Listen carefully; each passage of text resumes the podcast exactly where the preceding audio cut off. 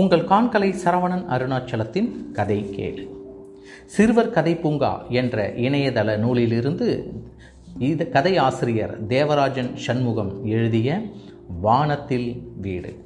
ஒரு நாள் மாலை நேரத்தில் அரண்மனை தோட்டத்தில் தென்றல் காற்றை அனுபவித்தபடி அக்பரும் பீர்பாலும் பேசிக்கொண்டிருந்தனர் அச்சமயம் அக்பருக்கு திடீரென்று ஒரு ஆசை. பீர்பால் எனக்கு வானத்தில் ஒரு வீடு கட்ட வேண்டும். அதற்கான ஏற்பாடுகளை செய்ய முடியுமா? என்றார் அக்பர். பீர்பால் திடுக்கிட்டார். தயங்கியபடியே செய்யலாம் மன்னா என்றார்.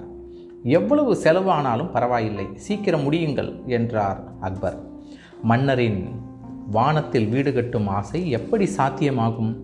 இந்த ஆசை நிறைவேறாது என்பதை மன்னரே உணர்ந்து கொள்ளும்படி செய்ய வேண்டும் என்று மனதிற்குள் எண்ணிக்கொண்டார் பீர்பால். அரசே வானத்தில் வீடு கட்டுவதற்கு முன்னர் பல முன்னேற்பாடுகளை செய்ய வேண்டும் என்றார் பீர்பால். ஏற்பாடுகளை செய்யுங்கள் நாளை காலை கஜானாவிலிருந்து அதற்கான பணம் வரும் என்றார் மன்னர். உள்ளூர்காரர்களிடம் சில கிளிகளை கொண்டு வரச் சொன்னார். பிறகு வானத்தில் வீடு கட்டும் பணிக்கு ஆட்களை திரட்டி வர வெளியூர் சென்றிருப்பதாகவும் மன்னருக்கு தகவல் சொல்லி அனுப்பினார் பீர்பால். அரசே வானத்தில் வீடு கட்ட ஆட்களை தயார் செய்துவிட்டேன். அவர்களை நீங்களே வந்து பார்வையிட்டதும் வேலையை தொடங்கிவிடலாம் என்றார் பீர்பால். உடனே கிளம்பினார் மன்னர். கிளிகள் இருந்த அறைக்கு அரசரை அழைத்துச் சென்றார் பீர்பால். அந்த அறையில் அரசரும் பீர்பாலும் மட்டுமே இருந்தனர்.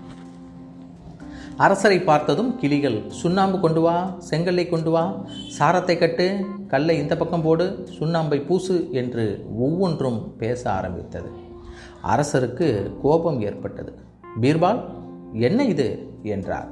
மன்னரே என்னை மன்னிக்கணும். வானத்தில் வீடு கட்ட பறவைகளினால்தான் முடியும். ஆகையினால்தான் இவைகள் பேசுகின்றன.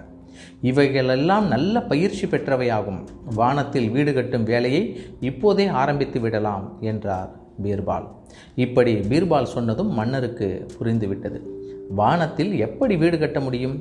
இது நடக்க முடியாத விஷயம் என்பதை நாசுக்காக நமக்கு உணர்த்துகின்றார் என்பதை புரிந்து கொண்டு புன்னகைத்தார் அக்பர்.